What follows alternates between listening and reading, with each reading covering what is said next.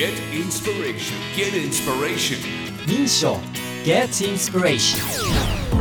FM ノースウェーブポッドキャストプログラム。民商 Get Inspiration へようこそ。DJ の新井翔です。この番組は毎週金曜午後1時から4時まで北海道 FM ノースウェーブで放送中の Ready to Go の中で放送しているコーナーのポッドキャストオリジナル版時間の都合で放送できなかったトークもここで聞くことができます。企業や自営業フリーランスなど道内でユニークなビジネスを実践する人々にスポットを当てそのひらめきインスピレーションの源流についてインタビュー。さて今週はどんなひらめきに出会えるんでしょうか？今日は疲れている人に向けたお店小川の時間を経営していらっしゃいます小川洋平さんに一体どんなお店なのかお話を伺っていきます小川さんよろしくお願いしますよろしくお願いいたします。小川さんとは実は初めましてではないんですよねそうなんですよね。嬉しいです。一回小川の時間に僕も伺わせていただきましてはい。とっても美味しかったんですけどまずはどんなお店なのか小川さんからご紹介いただけますか？はい。とまあ小川の時間っていう名前なんですけども、あのご飯屋さんですね。夫婦二人でやっているご飯屋さんで、前に銀行の窓口で時計屋さんですかって 言われたことも。まあ小川の時間だからですね 言われたこともあるんですけどご飯屋さんただお食事のメニューは1種類だけですね献立が2ヶ月で変わっていくっていうスタイルのお店ですちょっとこうお疲れの方が今食べるべきお食事をその管理栄養士の資格を持ってる妻の水木さんが丁寧に作っていくっていうお店になります。このお食事はもちろんはい。美味しかったんですけれども空間自体もすごく落ち着きましたね。あありがとうございます。この居心地のいい空間を作りたいっていう思いがあってそれでおな名前にも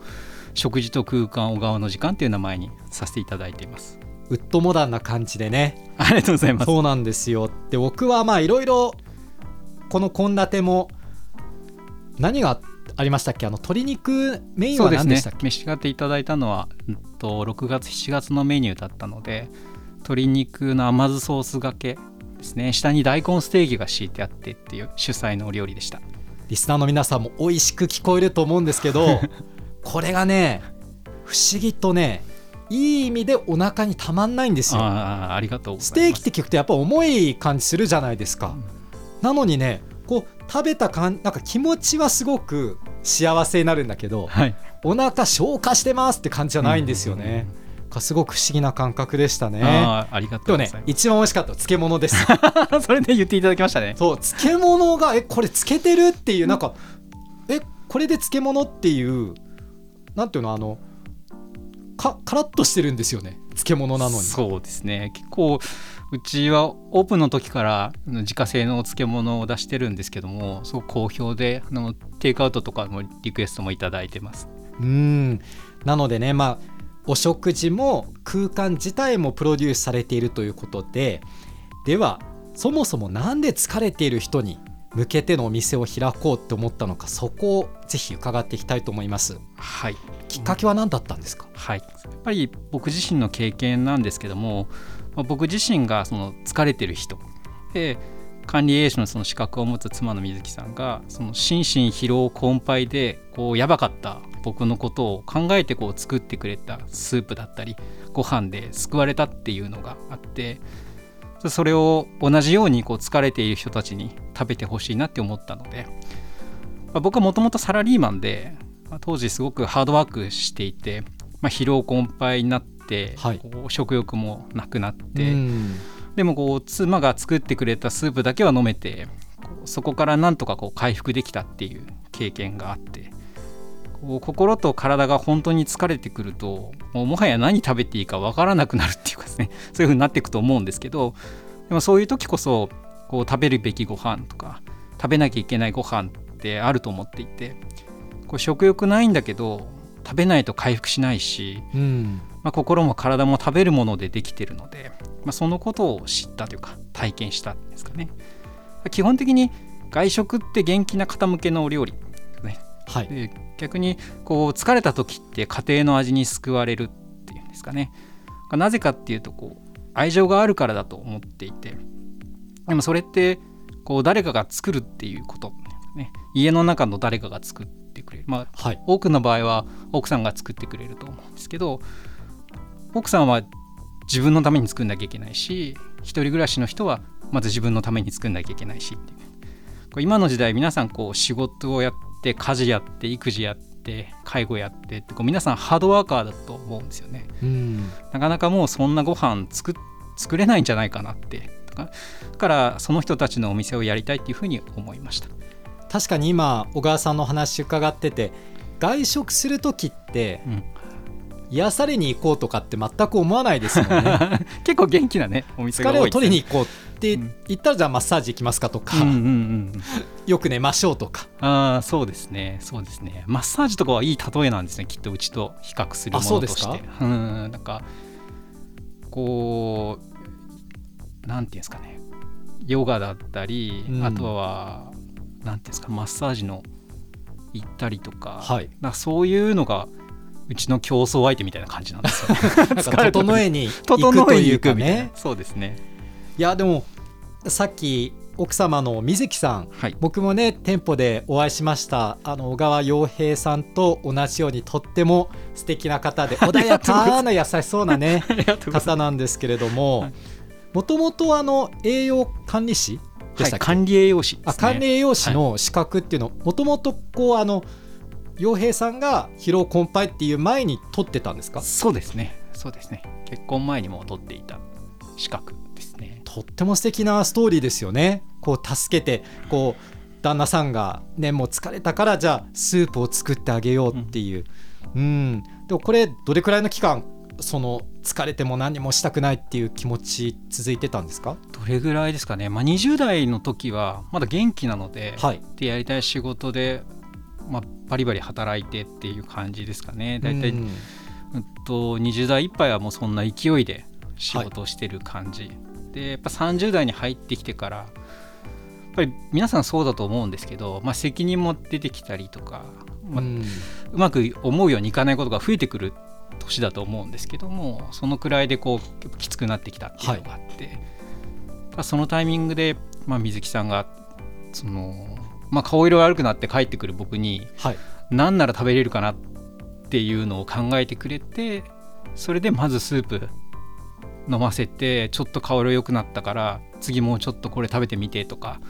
なんかそういう風にやってもらったんですよね。その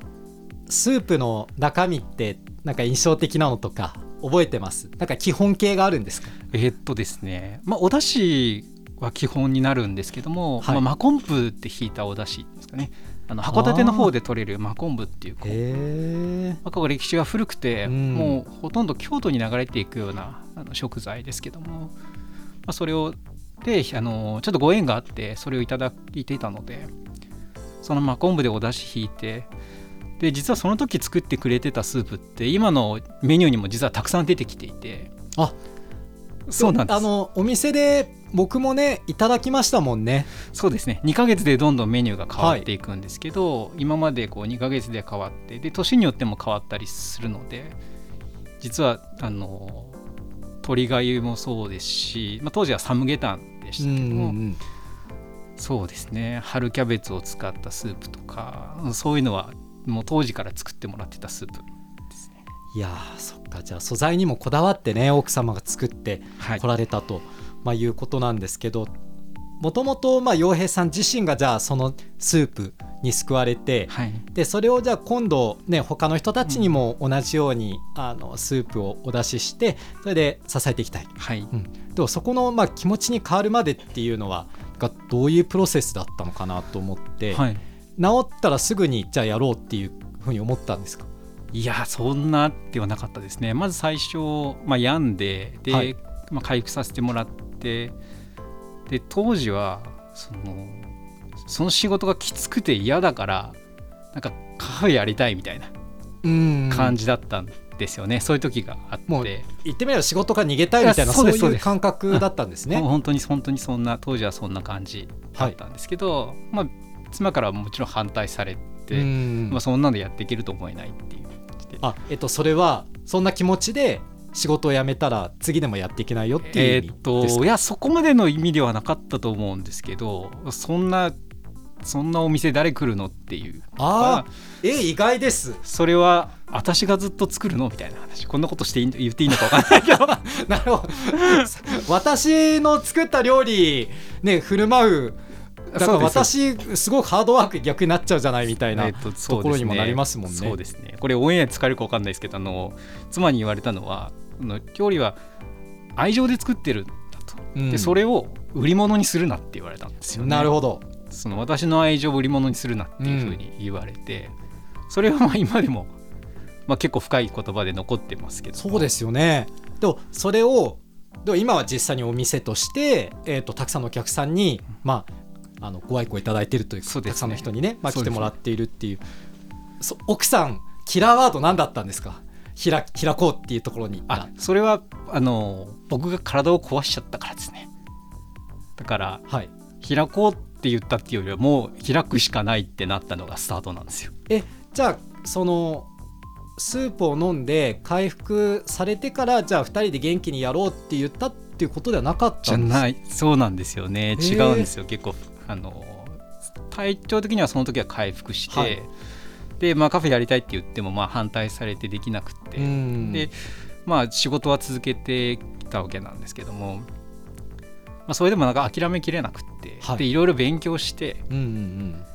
でその中でその結局逃げでやるようなことはダメなんだっていう話もあったりあの、はい、ある方から言っていただいたりして、えー、でコンセプトをこう作り込みを始めてですねで今みたいなこううちのメニュー図になってますけども、うん、ああいう考え方っていうんですかねちょっとお疲れの方を癒すって軽くするみたいな形のコンセプトを持っていった時にどうしてもそれがやりたいって思うようになってしまってでも実際は、まあ、違う仕事をしてるわけですよね。うん、だそれでどんどんこう割り切ってたつもりでも体にこう異常が出てきたっていうんですかね。やっぱり消化器系の異常とかが出てきて、はい、それで、うん、もうやめるしかないかなっていうでやめたんですよね。でもそれはねあの体にも来てたっていうのも辛かったですよね。そうですねダメなんだっていうその気持ちがないと体ついていかないんだなって思ったのがすごいその時に感じたことですね。なるほどでさっきあのメニューに表があったっていうのもポパカッとなんていうのかな？あのいわゆるレストランのメニューっていう感じではなくてそうですね。雑誌って言ったらいいんですか、ね、いや嬉しいおしゃれな あの結構大きめのね、はい、読み物のような感じになっていて、ね、まあ、あの4つの窓みたいな感じで、はいはい、まあ、疲れ具合が表示してあってね、まあ、うちの食あのうちの料理を食べるとここに効きますよみたいな、うん、そうですね。それがまあだからもうもりもり元気ってんじゃなくてちょっと疲れてますっていうそうですね。人に向けてっていうなんかいろんな説明もねあるし、はいはい、あとはあの僕らあ僕にもたくさんこうお話ししながら料理の説明をしてくださいましたけど、はいはい、結構いろんな方にも普通のお客さんにもそうされてるんですか？はい皆さんあの特に初めていらした方には、はい、アレさんにご話,、ええ、お話した内容をそのままですね。皆さんにさせていただいてて、うん、これはどこどこ県産のですよとかそうですね。そうそうそうこれ体にいいですよみたいな話もねしてくださるんですけど、ね、今の、まあ、サラリーマン時代にそういうお店のコンセプトっていうのを結構確立された上で、まあ、やめられたんだなっていうのは分かったんですけど、はい、さっきの言葉に諦められないっていうのがあったのが、うんびっくりで。も うなんでそんな疲れてね結構疲労困憊っていうところまで経験してる中でカフェレストランオープンする諦められなかったんですか？なんでですかね。これあの本に書いててそれを読んだのは去年一昨年ぐらいなんですけど、はい、ちょっと文献引用であれですけど「世界は贈与でできている」っていう本が贈与？贈与ギフトですね。あっていう本が、まあ、哲学の本なんですけど、はい、その本に出会ってでそれを読んでた時に書いてあったんですけど、ええ、確かにその前までは僕もその奥さんにご飯作ってもらってそれでよかったじゃないってなんでそれわざわざ人にしてあげようと思ったのって聞かれてたんですよね、聞かれたことがあって。いやそれは同じように疲れてる人いると思ったからですよってその時は思ってたんですけど、はい、もっと深く突き詰めていったらそれだけじゃなくてその本に書いてあったんですよね。その自分が誰かにしてもらったことをうん。それは誰かにしてあげたくなるもんだっていうんですかね。へえ。自分がもらったそのギフトを誰かに渡したくなるっていう。世界ってそうやってできてるみたいな本だったんですよ、うんうん。だからそれを読んだ時にすごい腹落ちして、まあ、問題なのはあれですね。僕がやるわけじゃないっていうのが問題なんですよ、僕で僕もいろいろ勉強されてね準備もされたわけですもんね。そうなんですけどご飯作ってるのは僕じゃなくて、はい。水木さんなわけなので、うんうんうんそこがちょっとまあネックなんですけど。いやいやいや、ね、でも二人一つで、まあ、やってこられたっていう、でもどうですか？実際にお店を開いてみてお客さんの疲れ具合、どういうふうに感じてらっしゃいますか？そうですね、まあ、常連さんは特に皆さんこう病んでますよね、まあ、お疲れだなっていうふうに思います。皆さんハードワーカーですね。はい。でお客様はあとは女性が多いですね、うん。まあランチの女性が多いんですけども通ってくださる方っていうのは一人でいらっしゃいですまあ、ね、一人でね、はい、お一人の方ですね。自分のために来るっていうか、まはい。あ、そこからこう家族のためにまた頑張ろうって言って帰ってく形ですかね。でまた疲れたらまた来るこう整えに来るとかリセットとかメンテナンスとかそういう位置づけでこう側の時間に来てくださってるのかなっていうふうに思います。なかなかそのそうですね自分の疲れとかやばさに気づいた人が来てるっていうん ですかね。でも多くの人ってなかなかこう気づいてないのかなとも思います、こう疲れに気づいてなかったりとか、あとはその解決策の一つがそういうご飯であることに気づいてない。とか。あーそこは大きい気がしますね。そうですね、うん。まあ、外食のほとんどが元気な方向けっていうのもあると思うんですけど、自分でご飯作んなきゃいけないって思っちゃうというかうん。でそれができないともう諦めてしまうっていうところはあると思うのでそういうのはあると思いますね。ちなみにこのコーナー時代その起業家の方の話もあったので、ええ。まあ、その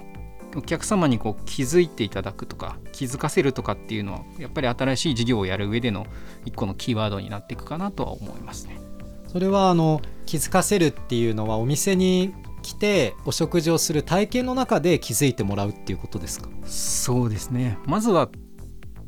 体験しないとはい。体験したことがないことを気づくって難しいのかなってうん。思っていてまず来ていただいてで前ある男性の方に言っていただいたんですけど、はい。うちでご飯食べてあ俺疲れてたんだって分かったって言われたことが。あでも分かる あの。今思い出しました。僕行った時に、はい。あのここのここの小川の時間さんの食事ですごいなと思ったのは、まあ、一つお腹にいい意味でたまらないってことと、あとはあのお店出た時にねやっぱりなんか内からほわーってなんか元気になる感じ、はいはい、あ嬉しいですね。無理やりじゃ無理やりグイって持ってくあれじゃなくて、そうほわーって内側から元気になるんですよね。いやー嬉しいですね。すっごい嬉しいです。なんかそれが気づきなのかなってちょっと思いました。うん食べてね、うんそうなんです、その感覚を自分でこう感じれる人ですかねそういう方は他ではなかなか味わえないと思ってくださって、うんそれで通ってくださるのかなとは思いますね。なるほどね確かになどどうですか？あのよく聞かれるのかもしれないですけど小川さんってじゃあ究極の質問いきますけれども、はい。今疲れてます？そうですね、疲れてますよね。疲れ疲れてるんですね ですね。その、やっぱりずっとこう今お話ししていて、ありがちでこう誤解ししないとか、まてほしいことというか、はいまあ当時その疲れが嫌だったから、疲れてるのが嫌だったから前職を辞めたわけじゃないっていうんですかね。まあ最初そういうふうに思った時うんも確かにあったんですけど、やっぱり疲労困憊っていう状態はもう在職中に一応出してはいたはいだしただこの事業がやりたいとこう強く思うようになったからこう辞めて起業したんですよね。まあ、よく言う脱サラかね。脱サラっていう感覚よりはその卒サラって言われる、ね、卒業するっていうか、ね、サラリーマンを卒業しますと、こう今が嫌で辞めるっていうのはやっぱりうまくいかないのかなっていうふうには、まあある方にも言っていただきましたしそれはやっぱり僕もやっていて思いますし。動機が先ほどおっしゃっていただいたみたいに逃げだっていうですね、動機が逃げなのはやっぱそれにはお客様はお金を払い続けないんじゃないかなっていうのをうん。思います。やっぱ苦しい時ってあずっとあるんですよね、まあ、そういう星の下っていう気もしますし、はい。ずっとあるので、まあ、好きとか嫌いとかいう感覚ではもはやなくて。なので、まあ、今疲れてないですかって言われたらまあ疲れてますね。疲れてます、まあ、当時とは違いますけども、まあ、ハードワークしてるのは変わらないですし、まあそれってこう僕らが今もその顧客代表っていうんですかね疲れてる方の気持ちがわからないといけないのでその視点を持ち続けてるっていうのもだ大事なことかなと思います。当時も疲れていた。で今も疲れている。でも疲れに対する多分見方とか感じ方っていうのをお店を開いてから変わったのかなっていうふうにも感じるんですが、そのあたりはいかがですか？そうですね。やっぱりモモチベーションとか、やっぱメンタルの部分が大きいのかなとは思いますね。でやっぱり与えられたものをね他の人にも与えていくっていうそこがモチベーションになってるんですかね？そうそうですね。やりがいというか生きがいというかそういうのを見つけれたので、まあ、それに没頭してるっていう。小川さんにとってはい。仕事の喜びって何ですか？はい。なんか僕がこう大事にしてる考え方まあこれもある方の言葉なんですけど自分の商品をこう必要とする人に売るんじゃなくてこう自分が信じることを信じてくれる人に売ることを目指すべきっていうのがあっうん。てちょっと難しいですね。自分が信じるものをこう信じてくれる人に売ることを目指すべきっていうんですかね。僕は単にもう最初はそうじゃなかったんですけどそのカフェとかレストランをやりたかったわけじゃなくて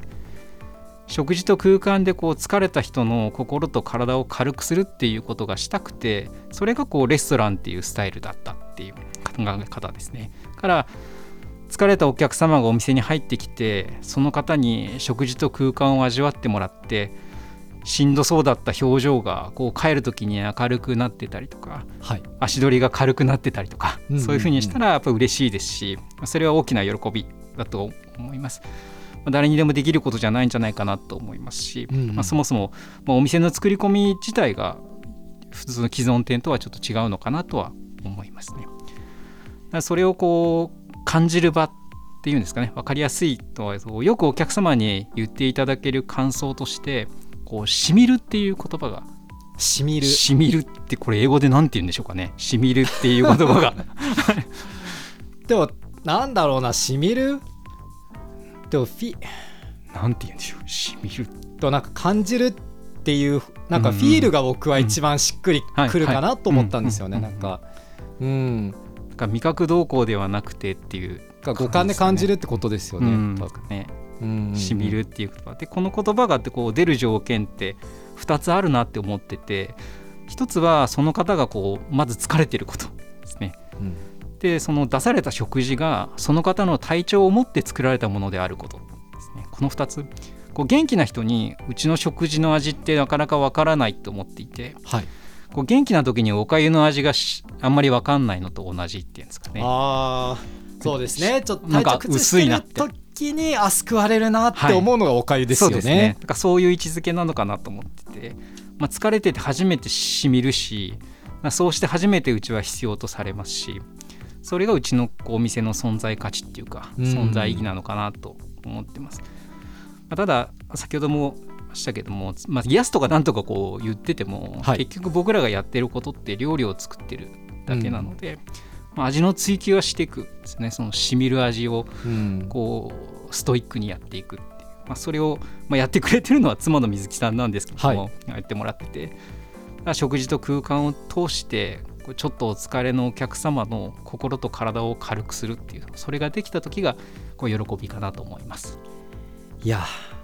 ぱりこうあの空間にいたらみんな幸せになるなっていうのはね いや嬉しいですありがとうございますすごく感じますし今リスナーの皆さんにもこれだけ奥様の美月さんに対してリスペクトをしているっていうこの関係性ですよね。ありがとうございます。そうでその根本には水木さんが作ったスープがあったっていうのを本当になんかストーリーとしては素晴らしいなとありがとうございます。ね